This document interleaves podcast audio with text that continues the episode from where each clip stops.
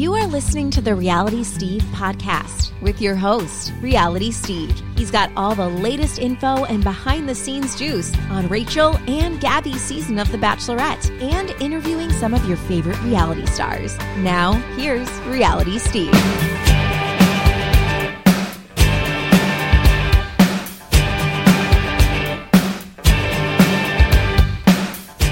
What's up, everybody? Welcome to podcast number 296. I am your host, Reality Steve.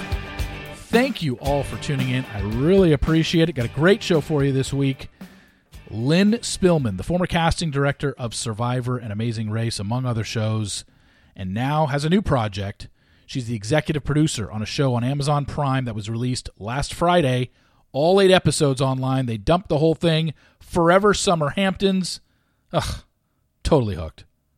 If you like the hills, you like Laguna Beach, it's impossible not to like this one. I grew up on those shows, so of course I'm going to watch this. We get into that. We get into her job as a casting director, what it entails, and the fact that she cast some of the biggest names in the history of reality TV Richard Hatch, Colby Donaldson, Boston Rob. I mean, you name it. That was her doing. She is a legend in the survivor world, and we're going to talk to her momentarily. I do want to say that the daily roundup is up on your Reality Steve podcast feed. Check it out today. I talk about how I might be a little bit closer to knowing who one of the women chose this season. You'll be happy to know there's no Nick, Blake, Katie talk. None of that. Um, there is some TikTok talk because a TikToker has taken to the airwaves to seemingly spill some tea on one of the men on The Bachelorette this season. I tell you where I am with that. And plus, there's just other stuff going on. I talk a little bit about Big Brother last night and the challenge, and a little bit of SEC football for those that are interested more specifically I talk a little bit about the world's largest outdoor cocktail party, the Georgia Florida game that's played every year in Jacksonville. Kirby Smart had something to say about it yesterday that I didn't know, so we get to that, and I talk about that a little bit. I posted that about an hour ago. It should be in your feed, whether you listen on Apple Podcasts or Spotify or wherever you listen to your podcast.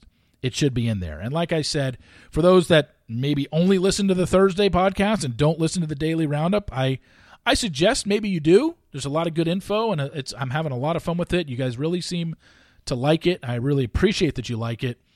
And basically, what I've done is now I record that daily roundup the night before, and it, it is set to be released at 7:45 a.m. Central Time on a scheduled release. I don't have to manually do it.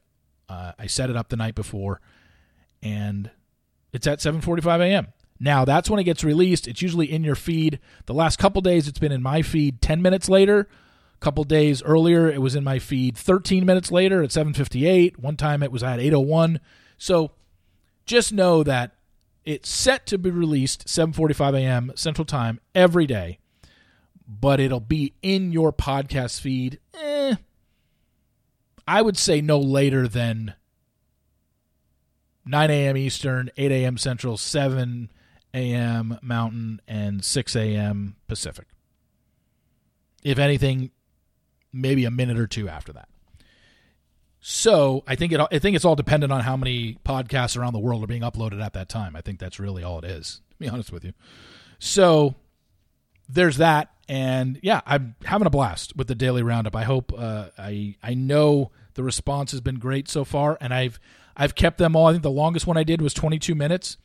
I'm keeping them right around the 20 minute mark, keeping my eye on the clock. I haven't done one that was 15 minutes yet. I thought I'd have some that were between 15 and 20, but they've all been right at the 20, 21 minute mark. I always start with something Bachelor Nation related because I know that's what you guys are here for first. And then I start talking about a little bit of reality TV, throw in any pop culture stories that I want to, and sports will always be the last topic that uh, I get to if I even get to a sports story because in 20 minutes sometimes I've got loads of bachelor stuff and loads of pop culture stuff and I don't get to the sports, but today there is some good content, I believe. Like I said, there's nothing about Nick or Katie or Blake that that's been quiet for a day. Um, I do talk a little bit about getting closer, maybe, to one of the women's final choices this season and how that relates to how I handled spoilers in the past. The TikTok situation, there's a woman that took to TikTok who's made a reference to one of the guys maybe holding something back. I update you on that. Talk a little about uh, Big Brother challenge and then um, UGA, UF. That would be Georgia, Florida for those who don't do well with initials. Not a whole ton more to get to, really, before we get started with Lynne. And like I said, the daily roundup is there every day. Outside of a any trips that I have, and maybe I don't do a Friday show or Monday show because I get back on Monday, it's going to be there every day, Monday through Friday.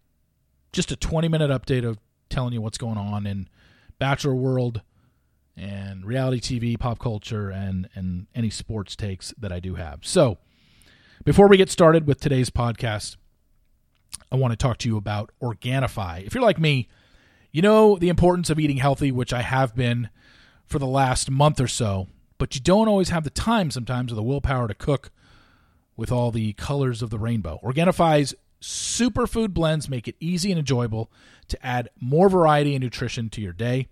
Delicious organic powders you can just add to water, stir with a spoon, shake it in your sh- shaker.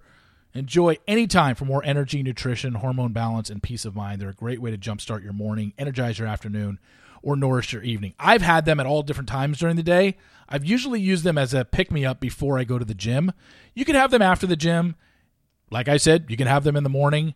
Um, I really like them. I really like the what they give me. They give me energy that I'm kind of lacking sometimes in the mid afternoon because there are some morning gym people, there are some night gym people. I'm neither. I'm a mid afternoon guy. I go after the lunch crowd.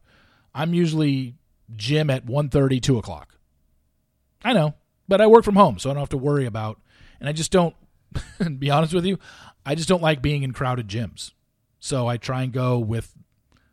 You know, obviously there's people at the gym when I go. There's never going to be an empty gym, but yeah, that's my workout time. So go to Organifi.com slash realitysteve. Use code realitysteve for 20% off your next order. That's Organifi.com slash realitysteve and use code realitysteve for 20% off your next order. So without any further ado, let's get going. Podcast number 296.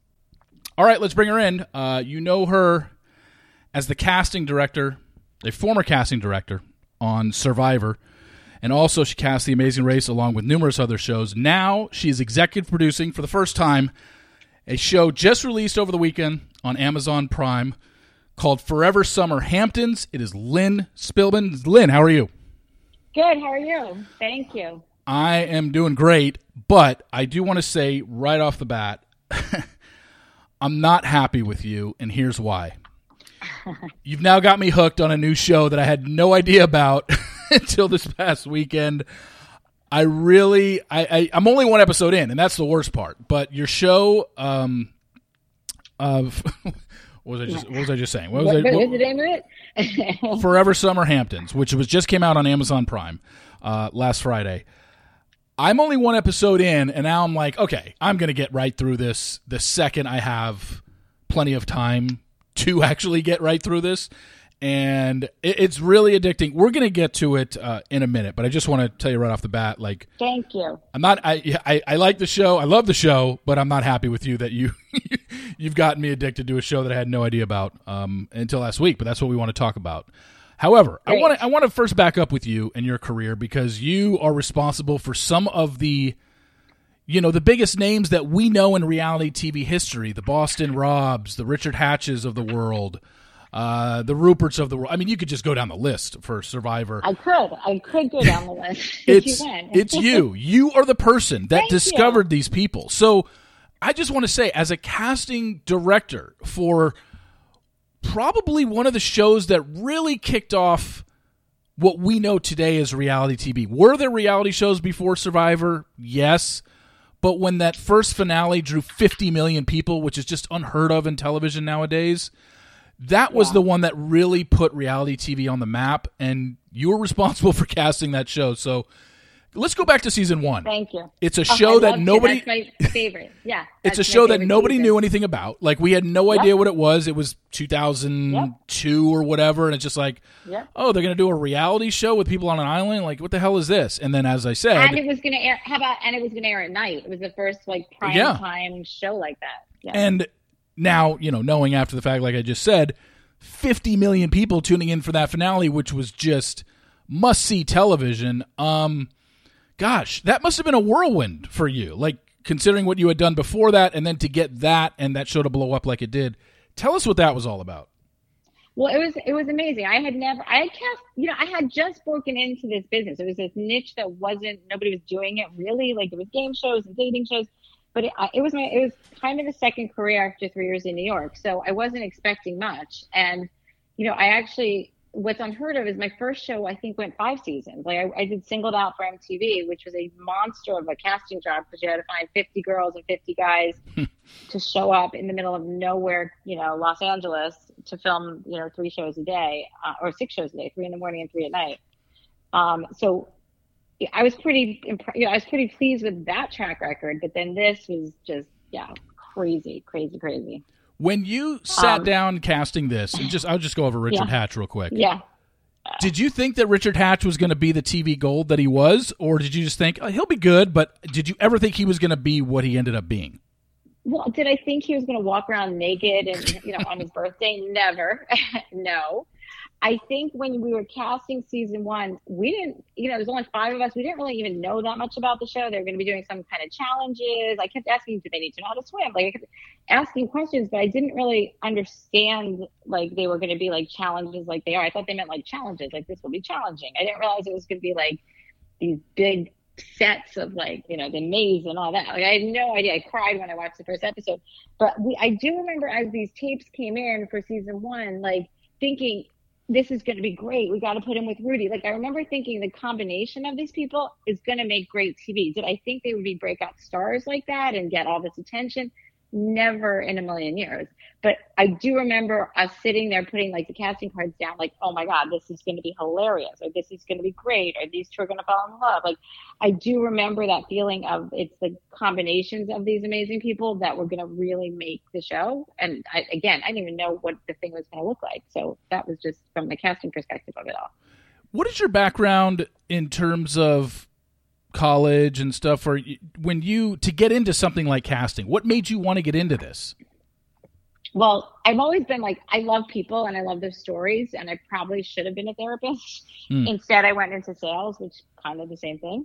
Um, but I was in sales. I worked in, fa- I studied fashion in college. I was, I planned to be a buyer for a big department store. I did a trading program, didn't love it. It was very mad. It was like all number crunching. And I was like, "Mm, I need to be with the people.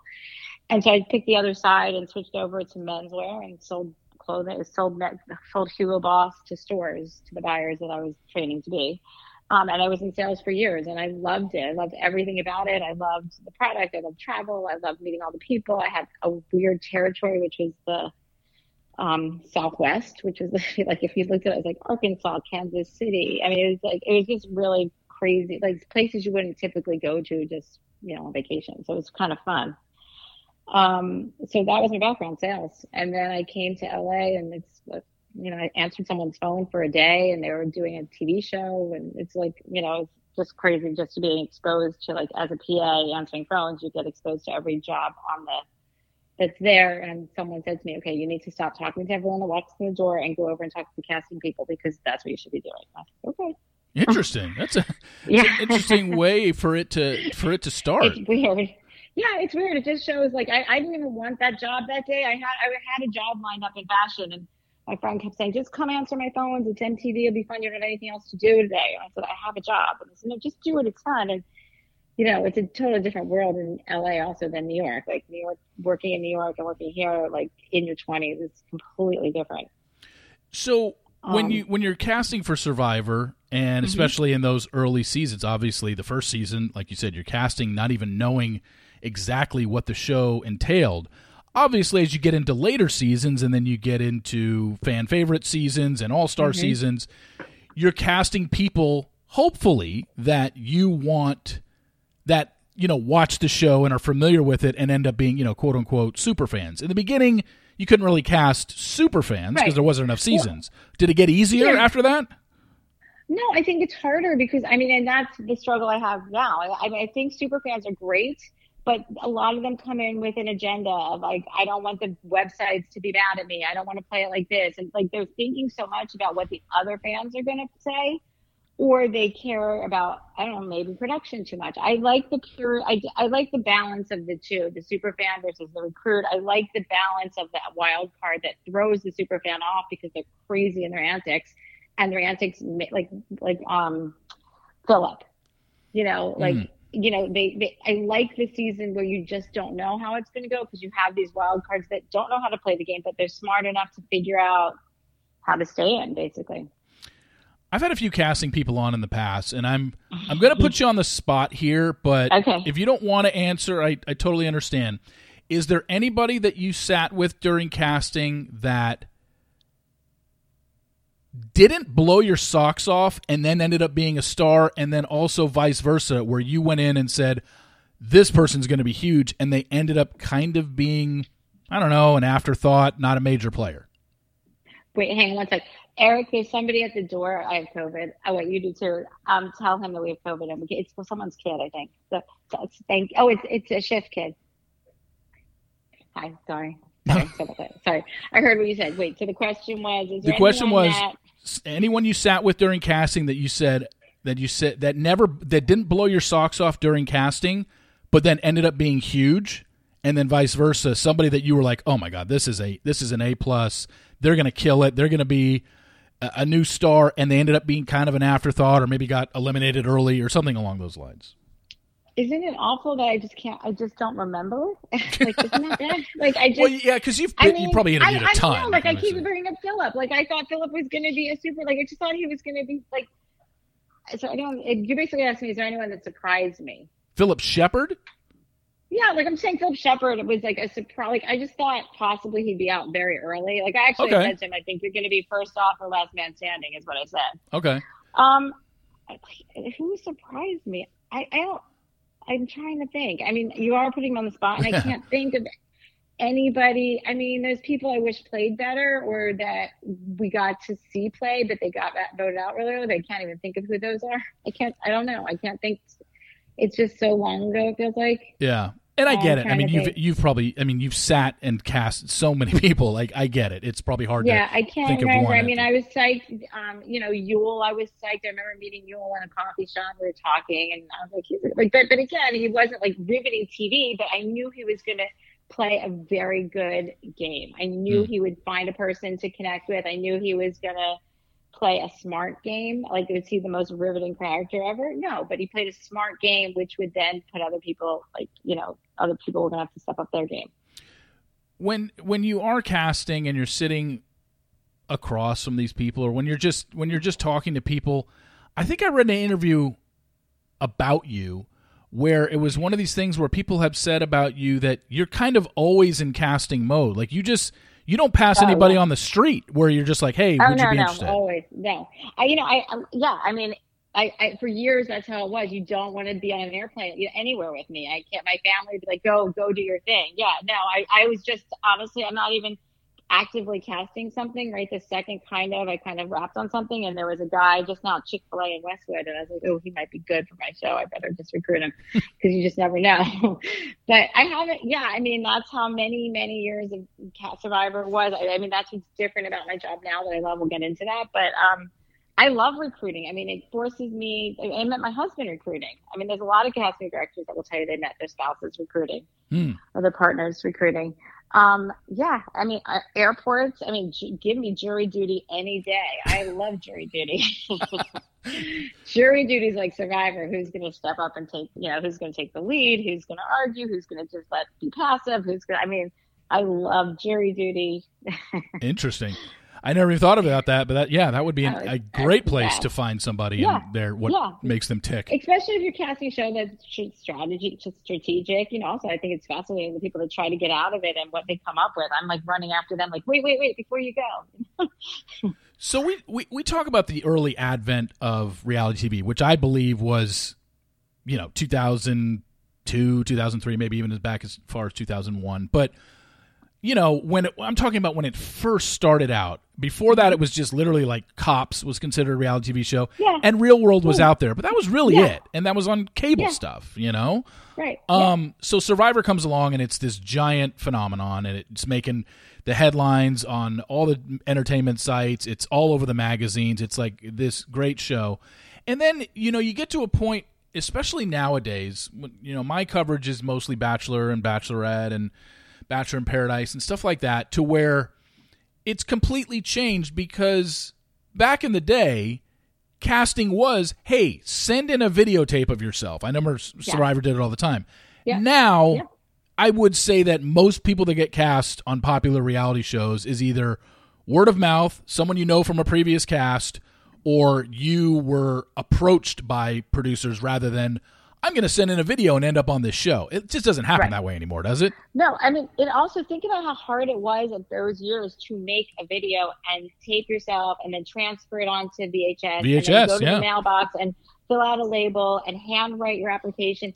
So much more work was go- you had to go into being on the show, which I actually liked because you didn't get people that were going to fall out like or bail or like you know go through with all of that to just say oh you know what i'm going to fail this background check or, whatever but it was it was really different you had to do a lot more and it scares me now because i'm casting shows and it's very quick because a lot of it you find the people online and Yeah. i'm always questioning i just i become you can ask anyone that's ever been on my shows i become very maybe not the talent based shows like it's harder with making the cut because it's an international cast but the ones from here i mean i talk to all the time but like anyone that's played survivor for the most part it, you know maybe not at the very end like i know everything about them and if they don't even know that i know everything about them i know everything i know their parents i know their jobs i know their siblings where they went to college like i i made it a point to really understand them their lives and be close and I didn't want people to drop out at the end. I cared a lot. I people didn't I thought maybe someone didn't like an episode, how they were edited or how they came off, even though that's probably what they you know, how they came off.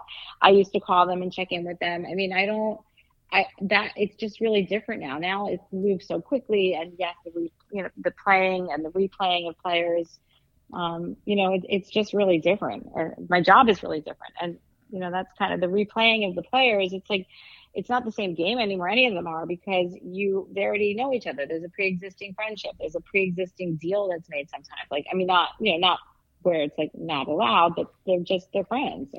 Yeah. So it's it's different, and the audience doesn't know that. So the audience isn't really in on the backstory of a lot of it, and and uh, that's kind of what I stopped liking about doing. I, I I've never been quiet about replaying. You know, contestants coming back unless they're all coming back or half are coming back. I don't like it because I don't I don't think it, I just think that it's either all or none. I, actually, I don't like half coming back either. Except I did love Hero. Yeah, no, did we do Heroes and Villains?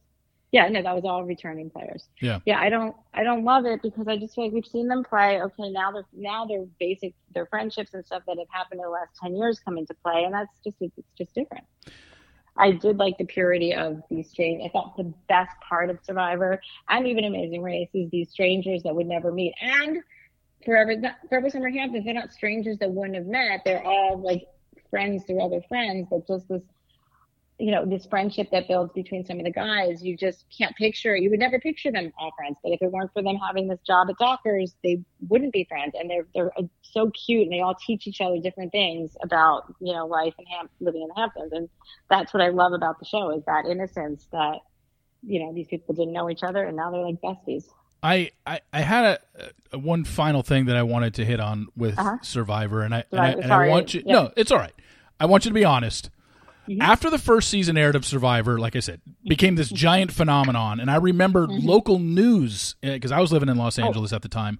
Local Oh, news would great. run stories about all the people that were sending in tapes to apply, and it was like Crazy. fifteen Oh, Yeah. or twenty thousand. Did you guys really go through twenty? 70,000. Survivor 2 Okay. 70,000 tapes.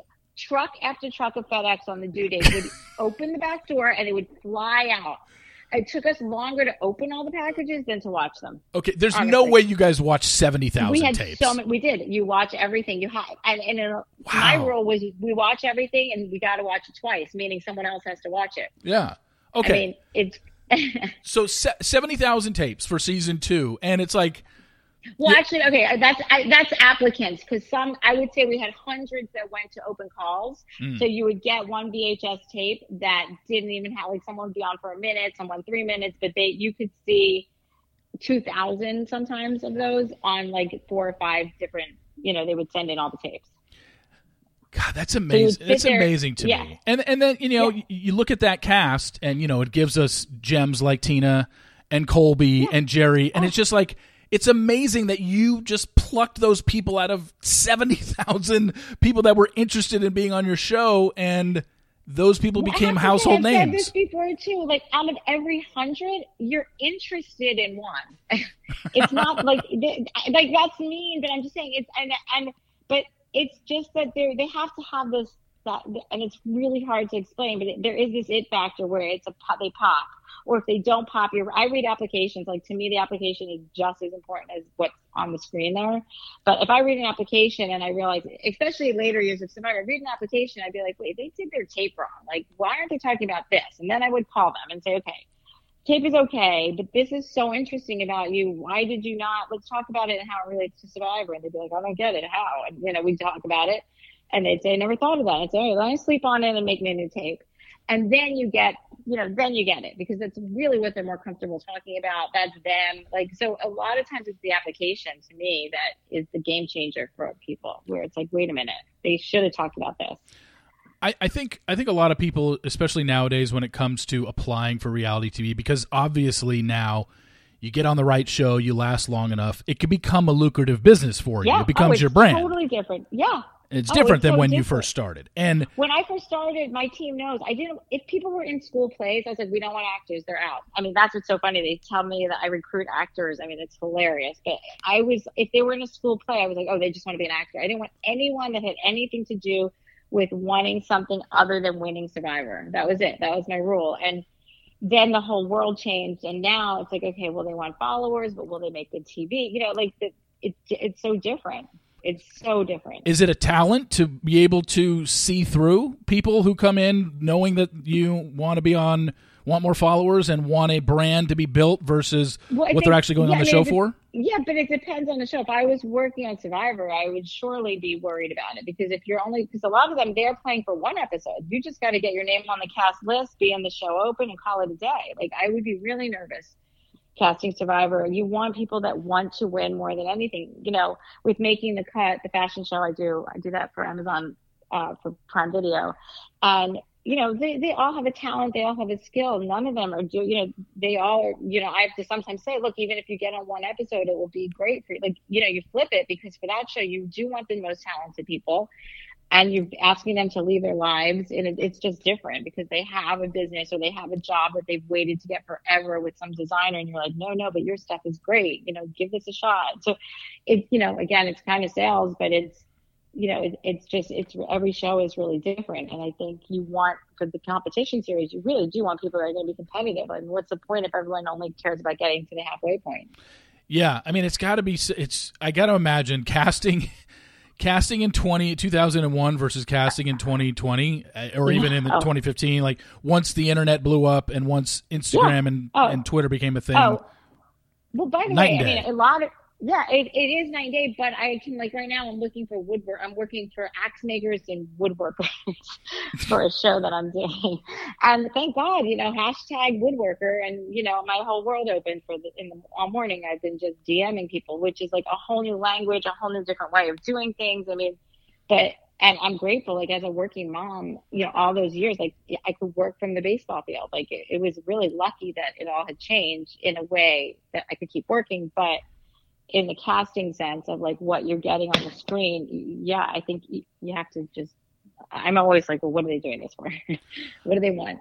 I always I always thought this was interesting because I just assumed, and maybe it was just my naivete when it came to it. I just assumed that casting a show, you got to go to it and watch it.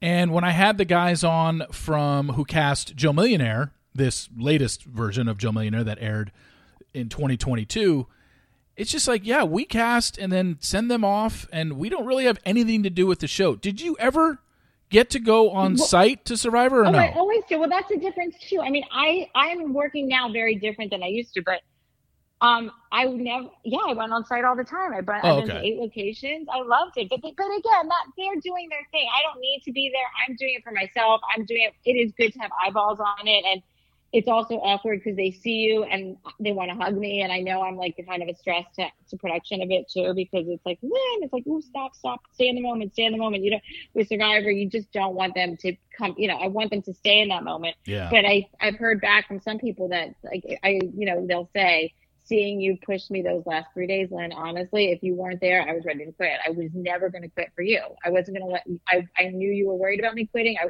when I saw you standing there, I knew I couldn't quit. So that's for me like oh my god like that is the best. Okay. Um and i love seeing how it works out. Like i hear about it you know um, survivor's different and that's why like joe million I've, I've been working with people who they just hand the contestants over and good for them because now i know what their job has been for the last 20 years while i've been doing survivor. But i was definitely much more hands on like okay let's call the doctor let's get, talk we have family i don't want to even say who but there's an amazing race person that is like notorious but he called me like furious. Like, I don't even know how to make pasta. When is my wife coming home? I'm like, okay, relax. Let me talk you through the pasta. Like, so so I was like, they had an emergency contact at production for both shows, Survivor Race, but you know, I don't want them to bother production. Where how do I make pasta? Where's my wife? Why can't I have the date? Yeah. God, that's yeah, that's crazy. I mean, it's just, it's just, it's. I guess yeah. it's different for every show. Every show's not going to be the same, yeah. and you're going to well, be different. I don't know. I think it. Yeah, I think it. I mean, I think, but also I had to deal with CBS, so it's just, you know, my role was different than the people that you're talking about who does Joe Million. Gotcha. They're casting, they move on to the next show. Mine, because I had worked basically for CBS, mine was stick with us. We'll, you know, we'll stick with you, and let's get through this. Gotcha. Okay, and I, I just think it's, it really is fascinating to me. I, I, I can't tell you how much uh, I I guess it. Survivor as and people that have listened to me for long enough know that I've always said that Survivor is is my favorite all time reality show. It always will be because I love uh, the social experiment that it is. I, I love the idea of a cast being put together and voting people out that eventually have a say in whether you win. I think that's just yes. fascinating. I do too. Me too. I, it's like dating and breaking up with somebody and saying, "Okay, now set me up with your best friend." Like, yeah, who can do that? and and I've never and you know sometimes and and the other thing I've liked about Survivor is how it's evolved over the years in terms of jury voting for is it most deserving or who do you like yes. better and then there's that yeah. aspect and then there's the bitter oh, juries sure. you know yeah. it's just yeah it's great I absolutely love it. So, but I do want to move on now to what you're doing now, which is okay. what I'm upset at you about because you've got me hooked on a new show. Uh, like I said, it's on Amazon Prime. It was released last Friday. The whole season dumped, ten episodes. It's called eight, eight, only eight. So you only you got oh, wait, two eight. hours back. Yeah. Only have eight. Oh, okay. Oh, that's right. Eight. okay, eight. so I pulled it up. Eight. Um, it's called Forever Summer Hamptons, and I want you to just like like when you described it to me, you said it's like Laguna Beach meets uh, Oz- the Ozarks. Or not the no, Ozarks. Like no. Outer Banks. Outer what, Banks. am I talking about? The Ozarks. That's the Jason Bateman show. Yeah, Outer Banks. Yeah. And so I, I've watched the first episode. Like I said, I'm one episode in, and now I'm already hooked because I really want to see how bad the uh, the the hunter uh, the hunter fight with uh, Elan is inevitably going to be. Um, I already know that's coming, but I, I'm really interested in you know, maybe I shouldn't be. I'm a 47 year old man. Why do I give a fuck about people in the Hamptons that uh, are my friends, early 20s? My, my closest friend in the world watched Survivor for the first time during COVID. Can you believe that? What? First season ever. And this show, I said, okay, it's going to take you a second. They're like kind of intellectual. They said it's going to take you a second, but just give it, give it five minutes, and then you can turn it off if you don't like it. They called me two days later, and they were done. I was like, that's amazing that this show is, you know, this show is what took off in your house, and um, Survivor all those years didn't until you know 2020. well, I think I think there's two uh, there's two reasons why I like this show. Um, number one, I was a fan of. I watched Laguna Beach. I watched The Hills, and uh-huh. it's you know yeah. it's you yeah. know the idea of college age kids just hanging around and talking about stuff and what's going on in their life has always interested me. And number two, I have a niece who leaves for college in a month, and so this Oh, this resonates Yeah. with me in that not this she's not going to the Hamptons or whatever, but Right. No. it's just the idea of now I have an idea of what because I don't I don't hang around 19 to 23 year old kids like I don't know what they talk about and how they talk and how they interact with each other but I watch this and I just in one episode I'm like oh okay not saying that they are that that, Yeah. that this cast is No, but I think no. What I loved was like that. What happens between Emily and Avery, where one went away to Tulane to college, and the other decided not to go to college, and they were best best friends since like kindergarten. yeah And the one comes back from Tulane and is like, "Oh, well, I went away to college." Like she just thinks she outgrew her high school, her home friends, which everybody goes through that. Either you think you're out outgrew your high school friends, not because they didn't go to college, but just you think your college experience was better. But that transition from college back home is always awkward, and the friendships, like, you know, are they still going to be friends? Did one outgrow the other? They judge each other, one for staying and one for thinking she's great because she went away and that's real. I have kids that are, you know, my kids just graduated college, and you know, every stage of this summer of the show, like I went, I lived through with my kids, so Hmm. it's for real. And you know, and you also have Hobbs, or keep you'll see, he just like your niece is about to leave for college. He's scared. He's he's free. He freaks out. Avery tries to. Someone tries to calm him down. Like it's like summer camp. Don't worry. He's like I hated summer camp. I came home after four days. I was homesick. Like, it's very funny, but you know, so you have this age of kids that are all in a transitional period of their life, and it's so relatable. You know, plus you're throwing in, you know, the financial strains for some of them. You're throwing in like the ones that are graduating, like Lon, like he's like, you know, what am I going to do? And you know, what kind of girl am I looking for? And what am I looking for a girl for?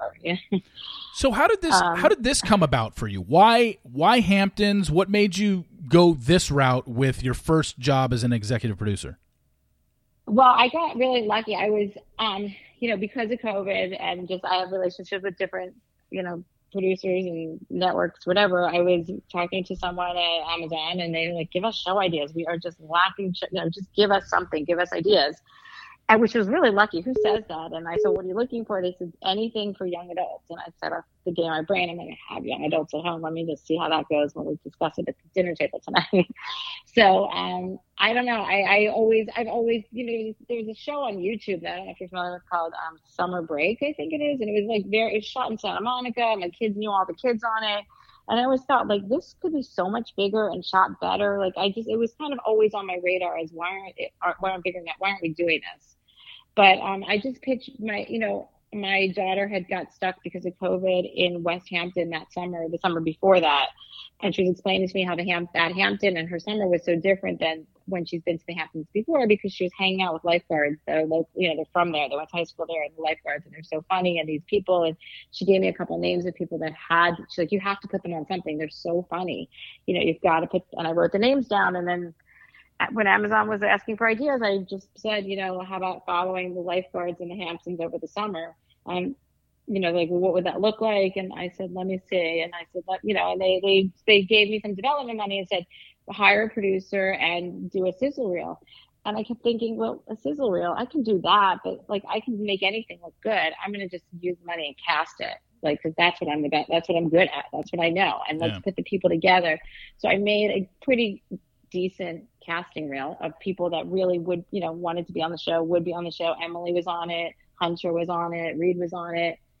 And I wrote it with a note saying, look, you know, this is what I do best. If you fall if you fall in love with these people like I did, you'll buy the show. And a week later they're like, okay, let's let's keep going. Let's do this. This is what we need. And so, you know, we, I went through the process. I, you know, I, I I've never done it, so I hired producers to help and then we hired this production company. But I, you know, I'm familiar. I'm from the East Coast. I'm familiar with the Hamptons. I love that age group. I understand, and I just thought, you know, there isn't there isn't anything like it. Even though there is Summer House, and there is Siesta Keys, this just felt young, and it, it is young, and it was risky. I thought it was risky, but it's, you know, it, that's what made it fun. Well, I think one of the things, especially for me, just only one episode in, the thing that impressed me, and I think maybe this has to do with the social media world we live in now, and these people have the ability to actually, you know, put out TikToks and Instagram stories where they're, mm-hmm. you know, they're not acting, but they're they can be in front of a camera and it's out there, and there, and a lot of people see it. Is that I was pretty impressed with this cast, with being how young they were, and I really I, when I'm watching it, I'm like, wow, they they they do seem comfortable in front of the camera. At least to me, they did. I, oh, not to me. I think they're very nervous. I think they're worried about how they're going to come off. I mean, I think Elan, because probably he is the one city kid, um, you know, and then Reed is a little older, you know, so I think that's why those two might feel really comfortable. But you know, Emily's like a TikTok TikTok queen, and I think she's super uncomfortable and super in some ways, you know, endearingly awkward. Um, and I like that. I mean, I wonder if we get season two, what that's going to look like. You know, that's what we're all hoping for. I think you're going to see a change. But you know, Avery, you're right. Avery's pretty comfortable. Yeah. But Hobbs and Juliet, I don't know. I thought I thought it, it just felt different to me, I, and I think it is because of the age. But I thought they, you know, I always am grateful when cast will share their life, like when they let you in. Like Juliet is dating a white guy and she has a brother and she's the oldest, you know, she's the, the oldest in the family. So there's rules that pertain to her. I mean, if you, I don't want to give too much away, but I love when a cast lets you in. I mean, I'm, i hate to bring up another show, but Lizzo, I cast Liz, you know, what, uh, Watch Out for the Big Girls. And that was one of the most emotional shows I've ever cast in my life. I cried every day mm. interviewing the, the girls every, every day. Their stories, one after another, even though they're slightly similar, this shocked me and it touched me and just it was amazing when people just open up and you're just connecting that way and you know through Zoom. Um, but this show had you know those are that's that's what I'm grateful for with these casts and my job is when people really open up and then they open up to the world. I mean that is something you know that's really I haven't. I haven't seen Lizzo's show, but I just saw I got nominated for six Emmys. So obviously it did very, very well. Or not? Um, yeah, six Emmys. Um, yeah, did very, very well. Speaking, you are speaking to an Emmy-nominated casting director. Hello. Congratulations. I got nominated. I did. Congratulations. I'm really excited. Thank you. Yeah, I'm really excited. That so is that. Yeah. That is awesome. Like I said, I feel like that that show was a gift to work on. That was just that was the best. Now I'm I'm someone who's completely unf- I know who Lizzo is, I know her songs, but I'm completely uh-huh. unfamiliar with the show. What is the show? Um, Lizzo, for real, needed more backup dancers. For real, this is not this oh. is how it came about. Is she really needed backup dancers, and she was calling all the agencies, and she was calling places and trying to make it happen. And Amazon was they were talking to she was doing a show or something with Amazon. Maybe it was a concert. I'm not sure, but they were like, "Well, let's do it." Yeah, that's how that show came about. They're like, "Well, we'll help you. Let's do a show doing that." So that's what we really did. We were finding backup dancers for Lizzo. So we have girls, you know, people send tapes in. That was. That was probably since Survivor. I've never gotten so many tape applications. You know, people applying online. It wasn't tapes, but they videotape themselves and applied um, for that show. Was it um, was it a competition show where people were eliminated? It's a competition, but like people, the the prize can go to more than one person because she needed a lot of backup dancers. No. But people were eliminated based on I don't want to give anything away, but that they couldn't keep up or their stamina, or maybe they didn't fit in because they or maybe they didn't need the show because they were too good. You know, so mm. you have to watch it. But it's it's a t- you know I've been doing a lot of talent based casting, which is really fun. Um, and it, you know, a lot of these things are like totally different worlds. But um, yeah, watch it. It's a good show. It's a great show. And if you like her music, you'll love the show. On something like Forever Summer Hamptons, how long does it take before you hear about a possible renewal? Can you know? Do you know soon? Well, or? that's what, well, it's weird with streamers. This is all new. This is new territory. I don't know. I mean, they mm. they really it takes a it takes almost a year from the time you're filming to it coming out.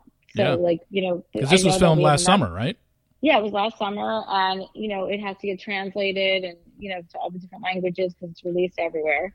And um, you know they wanted to release it with their two other shows, um, the one that got away, and I can't I should know the other name, but um, you know, they, they, I, I think that's just, it's just hard. I think they don't want to say yes and spend money on something like this until they see numbers, um, until they see how it does. So I'm hoping my fingers are crossed that they call tomorrow and say, get out to the Hamptons. Like, that's what I'm hoping.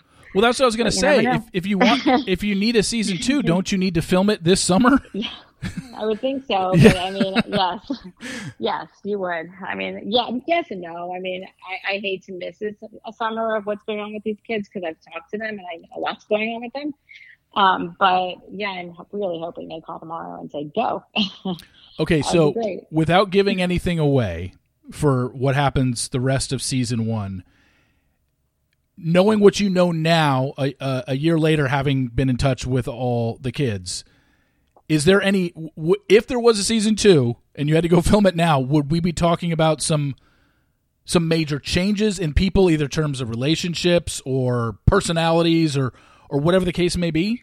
Well, I think you have to remember we filmed this during COVID, and that's you know when you usually do a docu soap like Southern Charm or any of the other shows, you have the advantage of everybody being out at a party and someone like maybe hooking up with someone that we don't know, and then all of a sudden it's like, oh, well now they're dating. Let's t- you know let's check. We want her on the cast. You know, it, it happened naturally. With this, we were a closed set, so again, I don't want to give anything away. A lot of it is like, okay, we can only have 20 people in this restaurant. Everyone else needs to leave. Like you can't shoot. Mm. There were just so many rules that I can't, that's why I'm really excited, hopefully for another season or another location, you know, Forever Summer, I don't know, Maui, I don't know, Malibu. But, um, I think it was really hard to do what you would normally do with a cast like this um, because we couldn't have people just showing up on the set and like you know being great or making their way onto the cast. Like you naturally would happen if you're out if you're out so, you know, yeah, I think you'd see other new cast members. I think you'd see, I don't want to give anything away. I think you'd see rekindlings of relationships. I think you might see a breakup. I think that, mm. yeah, I think that, uh, so yeah, I think we'd have, a, I mean, look at that age. At that age, look how much happens for everybody. I mean, that's an age Yeah. where one summer to the next, is never the same. I can't imagine. Yeah. Um, you know, so yeah, I think you'd see a lot of changes. Um, and then you'd see a lot of stuff that stayed the same in a good way.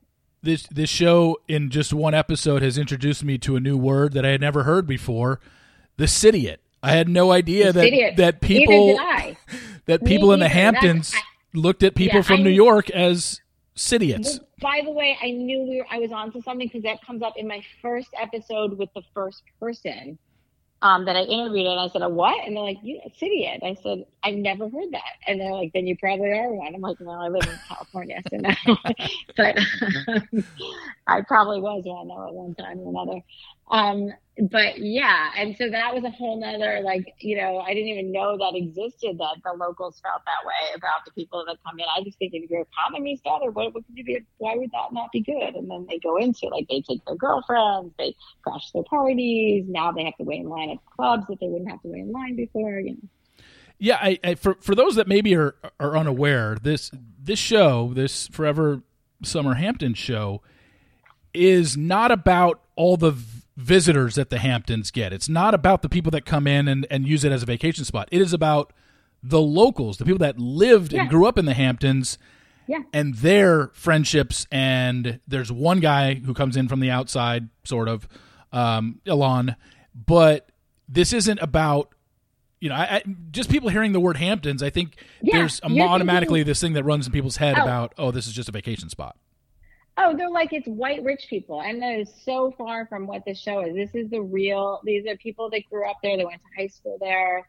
They, you know, it's their real lives, and and that's the other difference between this show and all the other ones out there. It's the perspective of the locals, and you, yeah, you see some yachts and you see some beautiful houses for sure, but for the most part, it's it's you know it's really about the lives of this age group of kids working at like a restaurant that's kind of, I mean, in my day, like the Peach Pit from whatever show that was. Beverly Hills 90210. yeah, Beverly Hills 90210. It's like the equivalent of the Peach Pit.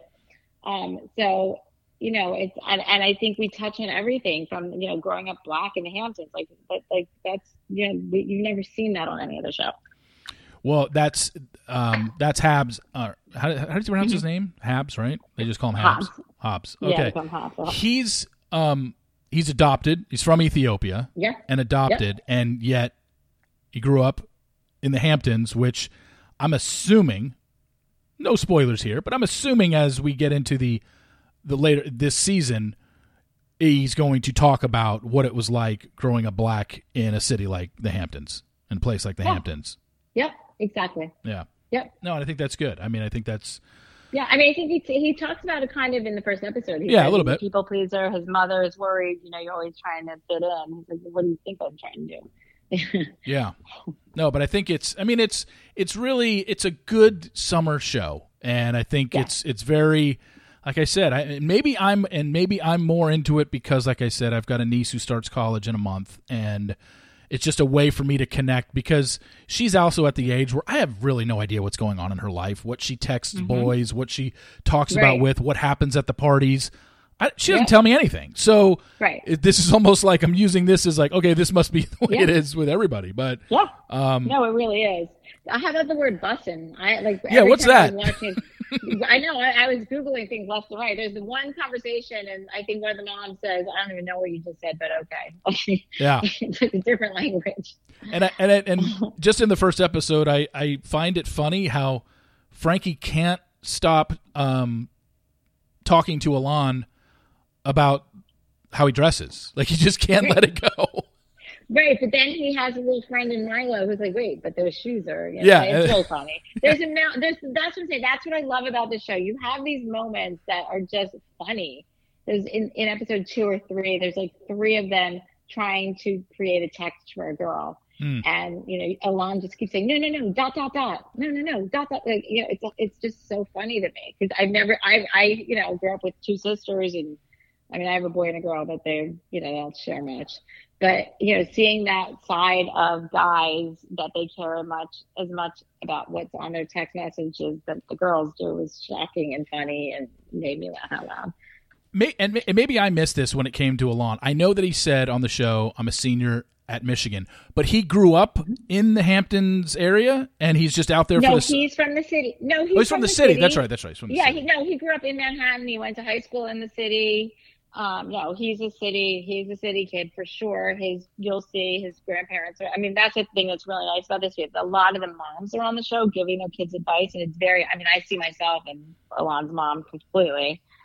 Um, mm. and, and all the moms really. And that, the feedback I've gotten, and maybe it's because I am a mom of kids that age, is that I love the families. I love the moms. I love the different advice based on like kind of where they are in the world, like the, the advice they give their kids are really different based on like their economic stand, you know, their education, economically where they are, how many other kids are in the house, all that.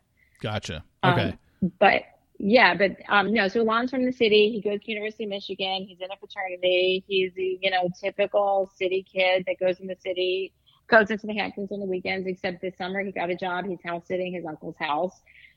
I don't know if you saw it's a nice house. Yeah. Um, Very nice. Um, and, and the rest of them are going, you know, going home to their parents' house. But you'll see, I don't give anything away, but it's not like they live in squatter either. I mean, they live pretty nice. Yeah. But, um, but yeah, that's the difference. And, you know, and even like the Habs where he's going away to college is a dry, you know, it's, it's pretty close, I think. Yeah, it is definitely. Yeah. And I, and I really do like the fact that we have a, this isn't like a cast of like, seems like you know a four to five solid core with six to eight kind of hanger-ons or outliers. It seems like these ten are all this base ten or so are going to be the main cast. And it, and trust me, in the first episode, it got confusing with you know yeah. the names. It has to settle into like, oh, yeah. who's who and yeah. who's friends with who and who's hooked up with who. Friends. Yeah, right. And it'll it'll eventually, I'm sure, I'll get it at some point. But I'm pretty good on the names right now. I think I know who everybody's with and where things are possibly going. I think Reed is hilarious. Uh, I think people are going to really like Reed. He's very outspoken. Either love Reed or hate. Yeah, you're going to love him or hate him. You're nowhere in the middle with Reed, right? Yeah, um, very outspoken. Uh, but he's yeah. uh, he's the he's certainly the comedy of the first episode, and I think yeah. a, a, guy that at that age everyone has a friend like him, somewhat similar like yeah. him. Um, yeah but yeah, I, I, I really enjoyed it. And uh, Lynne, so I wanted to uh, thank you for introducing me to this. I can't wait to finish it. I'll probably be done by the end of this week uh, with it. Uh, I, I, hope it gets picked up, uh, obviously, for thank a season you. two. Um, it's Forever Summer Hamptons. It's on Amazon Prime. You can download it now, eight episodes. Just go watch it. Trust me, you won't be disappointed. Yeah. If, if you like those type of high school shows, if you grew up with Laguna Beach and the Hills, I, I, I can't see how you wouldn't like this. But um, I, I again, Lynne, thank you so much for coming on. I really appreciate it. Thanks for talking about your career and a little more insight to how it worked for you with Survivor. I find that stuff so very interesting. So uh, I appreciate you. you. coming on. Thank you so much, and we'll definitely be in touch. All right, thank you. Thanks, okay. Lynne. Bye. Take care. Thank you so much to Lynne for joining us. Really appreciate that. I hope you all enjoyed it. I could talk Survivor for hours. And just know that you go down the survivor community and they will tell you, a lot of them, will say that Lynne Spillman is the reason that show was as successful as it was. There's plenty that think that she was the brains behind all of that. And there's a lot online about why she's no longer casting for Survivor. I think a lot of it had to do with longevity. 38 seasons of casting a show is a long time. But she was great. I really appreciated that. And I um I really do think that this new venture of hers is entertaining. Like I really am I'm really enjoying this. And you know, I, I know that not everybody watched The Hills and Laguna Beach, but if you did, I'm telling you right now, you are it's almost impossible. I mean, I can't look, I, I can't tell people what to like and what they're gonna like and, and know everything about what everybody's gonna like. But Forever Summer Hamptons on Amazon Prime, if you like the hills, Laguna Beach, Siesta Key, all these shows where people hang out together and there's a lot of gossiping and hookups and whatnot. It, it's it's in that realm. However, it's filmed in the Hamptons, so the scenery is pretty cool. The houses are nice. And these are the locals. These aren't people going to visit a place and hang out. These are people that grew up in the Hamptons and are locals, and you're getting their take on things. So I hope you check it out. Like I said, Forever Summer Hamptons. It's on Amazon Prime, eight episodes long. It got released last Friday. Go check it out. Please rate, subscribe, and review an Apple Podcast. Much appreciated. It certainly helps the podcast. Hope you've been enjoying the daily roundup. We had one up earlier today, posted it about an hour ago, and we'll be back uh, tomorrow with our end of the week uh, daily roundup. So, for Lynne Spillman, I'm Reality Steve. Thank you all for tuning in, and we will talk to you next week. See ya!